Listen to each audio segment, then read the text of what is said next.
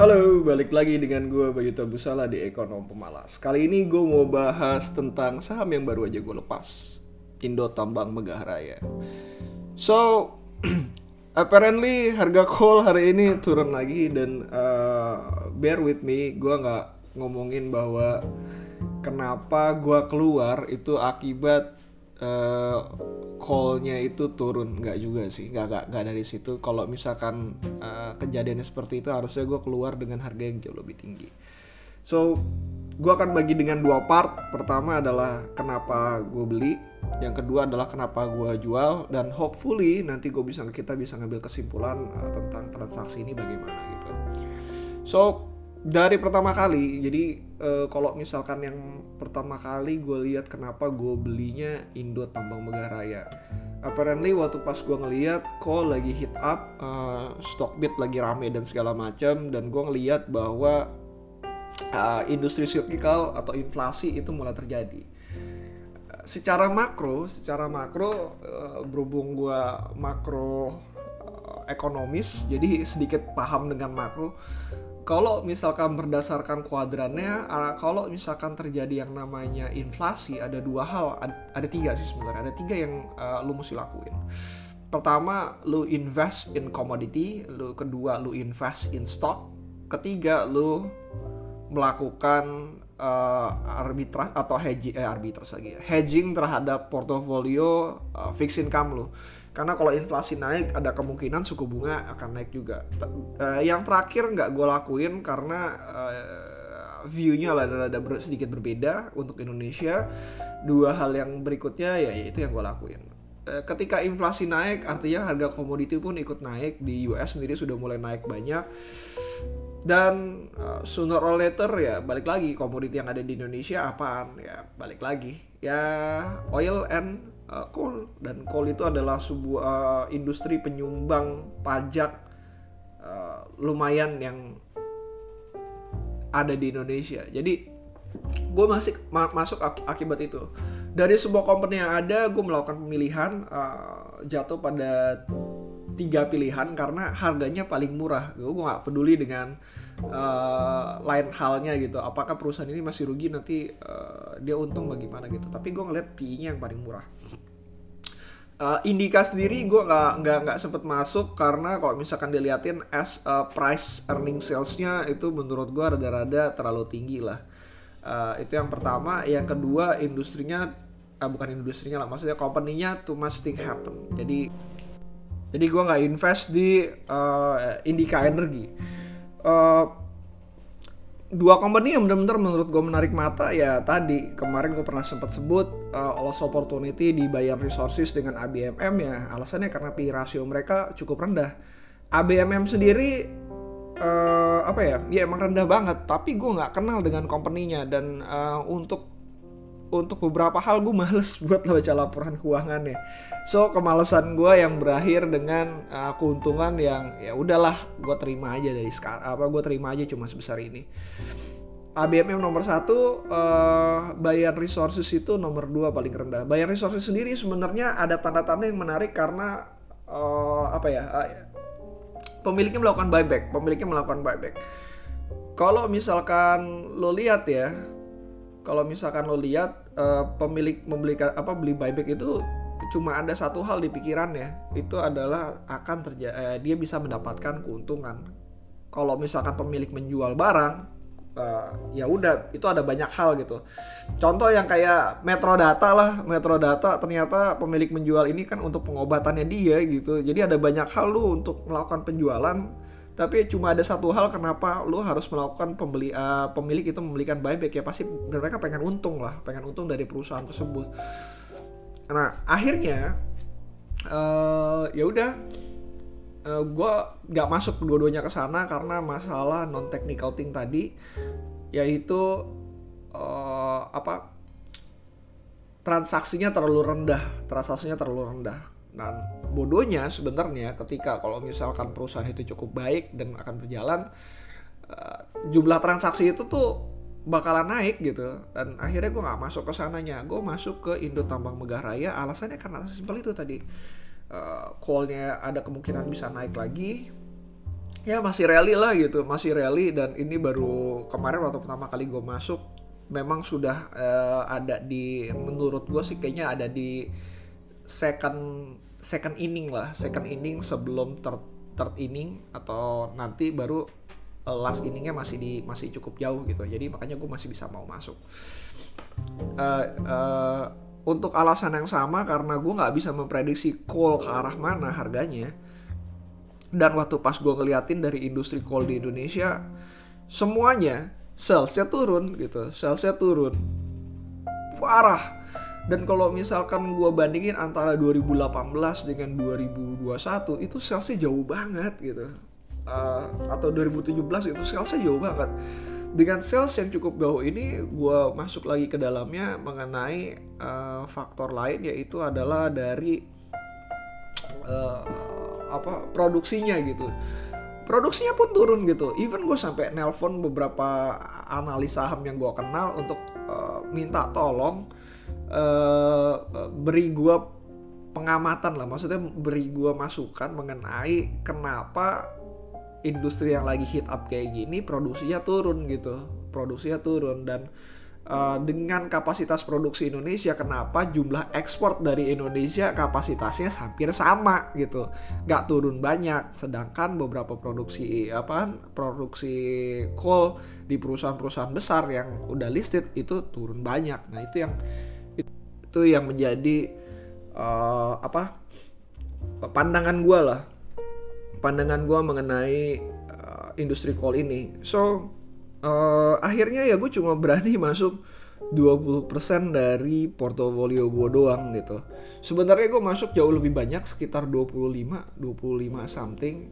Tapi kalau lo lihat uh, ITMG itu sempat gue masuk di 15.500 ke bawah sih ingat gue nggak sempat uh, collection sebanyak tapi ya udah uh, tiba-tiba dia soar up terbang masuk ke angka 20 ribuan singkat gue ya 20 ribu something terus udah gitu dia drop lagi gitu 20 ribu something apa nggak sempet 20 ribu terus dari situ dia drop lagi drop hampir 15% berdasarkan aturan gue gue harus keluar exit dan segala macam uh, ya belum dapat untung banyak ya ngapain juga gue uh, itu dan itu kalau misalkan balik lagi ke harga lu melakukan pembelian lu mesti ngecek lagi kayak industrinya kayak gimana dan segala macam dan gue ngeliatin bahwa dari apa yang gue dapat uh, eh, gue masih tetap nggak paham dengan industri coal ya akan jauh lebih baik kalau misalkan gue melakukan pengalihan dari 20 25% dan gue turunin ke 20%. Nah, uh, ya udah eh segitulah jumlah yang gue milikin di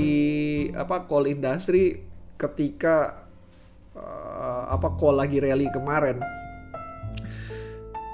Kalau misalkan lo ngeliat bahwa uh, ini gue terlalu simple banget gitu simple banget. Lagi pula uh, apa kalau cuma ngeliatin PI rasio doang lu cuma ini segala macam nggak gue baca laporan keuangannya juga jadi gue bedah juga ke dalamnya uh, gue memastikan bahwa nggak akan ada yang wild card ataupun wild thing happen dengan company-nya. Dan kalau misalkan terlihat dari perusahaannya sendiri ITMG dan PTBA sebenarnya ya.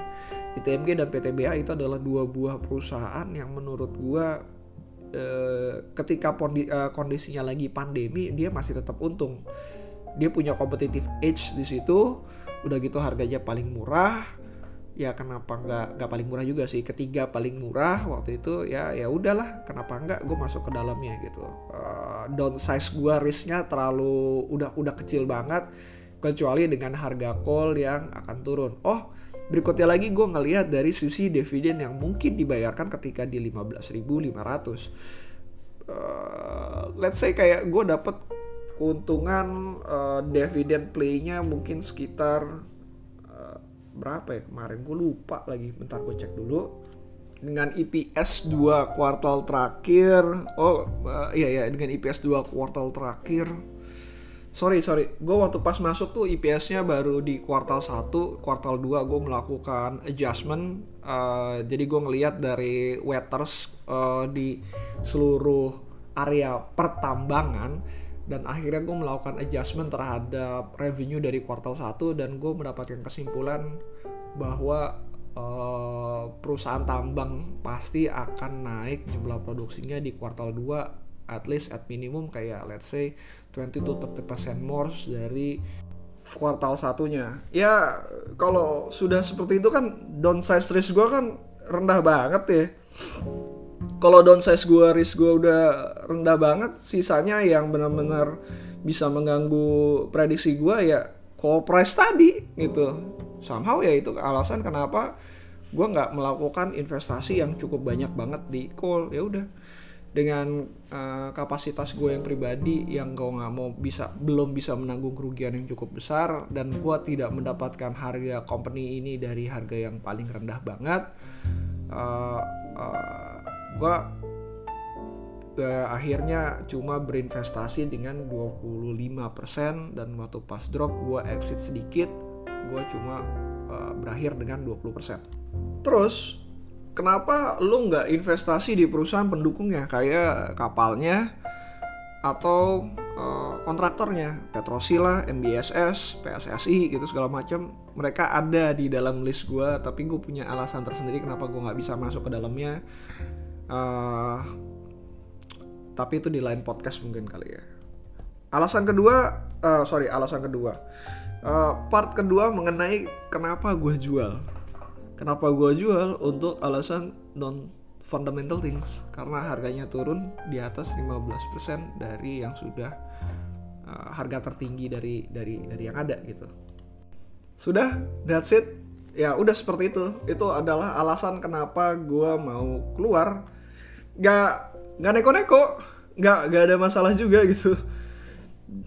Cuma cuma gara-gara itu aja. Uh, kalau misalkan emang ngeliatin dari dividen dan segala macamnya ya masih oke okay lah. Tapi waktu pertama kali gue melakukan pembelian ya gue dapat kurang lebih oh ya gue lupa ngasih hitungannya kurang lebih sekitar 2400 sampai 2800an gitu Uh, dari yang gue prediksi. Karena uh, kenapa gue ngelakuin itu? Ya lu cekin aja IPS-nya sekian uh, 100% ataupun 80% dari pembagian dividen karena ya balik lagi ini perusahaan tambang dan orang-orang mau masuk ESG dan segala macam kemungkinan besar mereka melakukan ekspansi dengan menggunakan uang yang ada tuh cukup nyaris kecil. Jadi lebih ke arah uh, ya dibagikan aja gitu dibagikan aja kalau misalkan uh, dengan dividen yield yang ada begitu gue masuk ya itu gue punya bantalan yang cukup tinggi banget gitu. 2800 kan kurang lebih sekitar berapa? Hampir hampir 20% gitu. Dan kalau misalkan 20% cuma buat satu kuart uh, ini loh apa dividen interim loh jadi kalau misalkan mereka bagi 22 kali kan berarti sekitar 40% dan itu cukup tinggi banget gitu. Untuk yang sekarang uh, jadi turun jadi 10% uh, masih cukup menarik tapi nggak semenarik yang kema yang yang kemarin-kemarin. Apakah gue mau masuk lagi? Ya kita lihat kalau misalkan uh, apa uh, dunia berbaik hati untuk memberikan gue harga yang cukup rendah lagi karena gue masih melihat potensially upside dari perusahaan yang seperti ini apalagi kalau misalkan mereka mau ngasih di angka yang 25% atau berapalah gitu ya eh, 25% dividen yield ya, ya gue masuk lagi lah gitu. Dividennya juga belum dibagiin. Uh, jadi kalau misalkan kalian ngelihat uh, harga kemarin ada penurunan cukup tajam ARB terus yang berikutnya lagi nggak sampai ARB ya balik lagi itu di bantalan gara-gara dividen yield. Ada beberapa investor yang benar-benar pengen banget untuk masuk karena dividen yield buat gue sendiri uh, gue ngincer dividen yield 20% kalau misalkan turun gue kena 20% juga masih aman. Dan dari dividen yield 20% tersebut gue diberikan uh, gue diberikan uh, keuntungan uh, gue lupa keuntungan gue berapa. 45 atau 50 kurang gitu. 45 sampai 50 persen. Ya udahlah gue gue terima dengan senang hati. Gue gue ngincar cuma 20 gue dikasih double sama pasar gue masih belum dapat dividen yieldnya juga eh belum dapat dividennya ya sudah tar aja lah. Kalau misalkan ada kesempatan gue akan masuk lagi uh, kalau nggak ada ya sudah lah gue bakalan move on dengan uh, company berikutnya. So uh, that's it uh, dari gue dan kalau misalnya kalian bisa ngelihat kesimpulannya kayak gimana ya gue nggak tahu juga mau bikin kesimpulan seperti apa. Tapi gue lebih ke arah gini nih uh, cara yang gue gunakan untuk perusahaan cyclical ini lebih ke arah fundamental entry tapi non technical exit. Dan gue ngerasa itu adalah hal yang wajar ataupun hal yang e, bisa kalian lakukan juga. Uh, terlepas kalian menerima hal tersebut atau enggak gue gak ada masalah gitu. In the end we are uh, trying to make money a honest uh, profit dan kalau misalkan cara itu works buat gue ya sudah gitu. Gue simpen dan uh, gue membagikan cara ini juga buat kalian. Uh, gue belajar ini juga dari Pak Joel Pak Juliandri.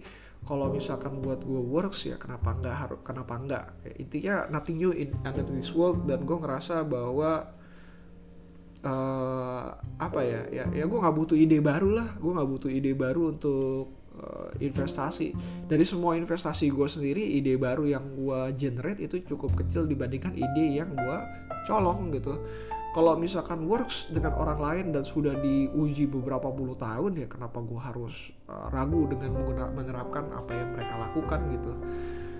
Uh, apalagi gue sebelum melakukan uh, apa menggunakan ya gue melakukan backtesting dan menurut gue uh, it works untuk beberapa sebagian hal. Uh, dan kalau misalkan kalian ngeliat uh, kalian ngeliat lagi sorry kalian mendengarkan dari sebelumnya gue pernah melakukan hal ini juga metro data. Ya lihat aja Metro Data harganya berapa sekitar 3.200 dan gue exit di 2.200 sampai 2.300an agak so many ma, uh, agak so much opportunity loss ketika gue uh, lepas Metro Data di angka 2000 sekian itu.